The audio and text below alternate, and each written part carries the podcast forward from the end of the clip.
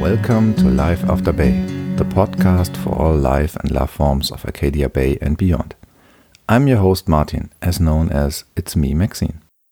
In this fourth episode, uh, named Identity, I will talk about the following topics me being part of the asexual spectrum and representation of indigenous and disabled persons in games.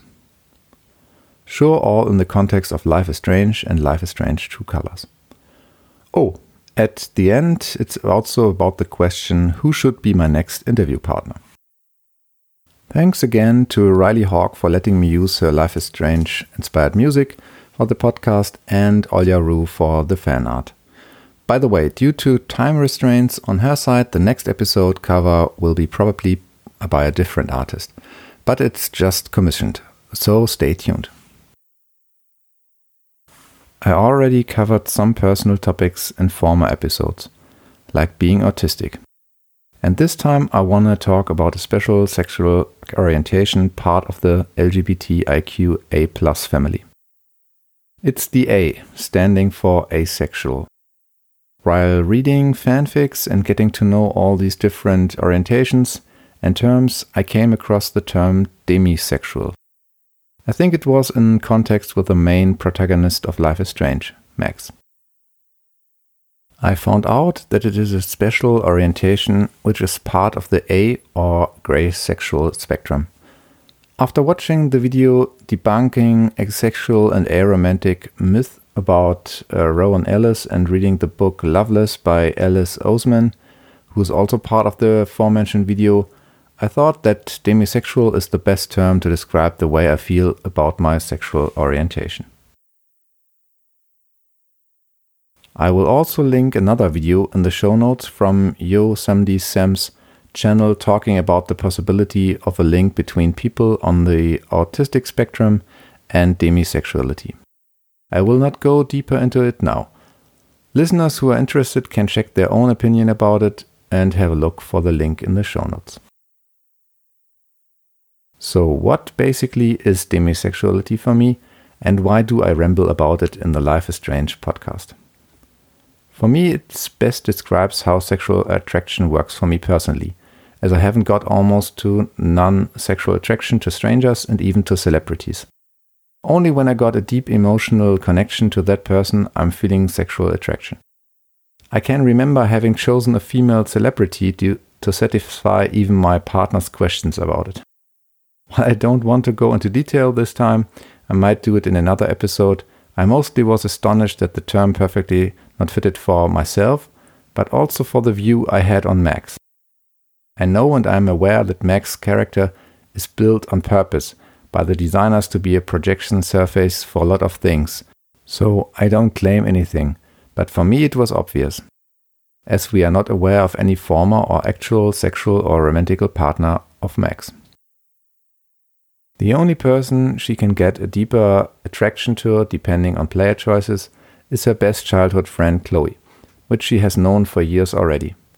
As I don't want to get into problems with the Grahamfield fraction, I acknowledge that Max can also interact with her friend Warren. I'm aware that the asexual term is not widely spread and may not be fully accepted everywhere, but that is for most of the non obvious letters in LGBTIQA the case, e.g., for persons identifying as intersex. Making it also special as the terms gender, gender identity, and sexual orientation are all in this LGBTIQA plus abbreviation, may leaving people overwhelmed, but there is still the possibility in using the now positive connotated umbrella term queer, marking the Q in LGBTIQA, plus, but which may also stand for unorientated. What I found interesting and a good move from Erika Mori, the voice and performance actor of protagonist Alex Chen of the new upcoming Life is Strange True Colors, is that she mentioned during the video interview by Eurogamer together with senior writer Felice Kuan from Deck 9 that there's also an option to not date anyone and so have a ace arrow shot for a, rent, a romantical asexual preference. I know that this is the case for all Life is Strange video games, but for me it was the first time that this is explicitly mentioned.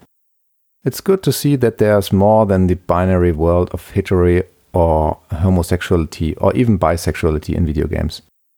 Yes, I know it's a long way till we have agender, gender fluid, or even non binary representation in games, and I'm not even talking about intersex persons, but it's a start. Second thing I want to talk about today is the representation of disabled and indigenous people of color in video games. This goes beyond my knowledge and me being not representation of either topics. I will only scratch the surface and might dig deeper into that in another upcoming episode with an appropriate interview partner. Unfortunately, my audience, which is not able to understand German, the mentioned podcast might be hard to follow, but there are surely other English speaking podcasts that might cover these topics. Hints are always welcome via mail or direct message. The first podcast is Gaming ohne Grenzen, which means gaming without borders, which interviewed Melly and Dennis, both disabled gamers. They are talking about the challenges to play games physically, about game design choices, and representation of disabled people in games.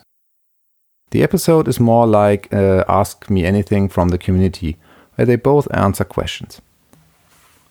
Melly also mentions the alternate timeline scene from Life is Strange episode Dark Room, where Chloe is a quadriplegic due to a car accident and is in a wheelchair.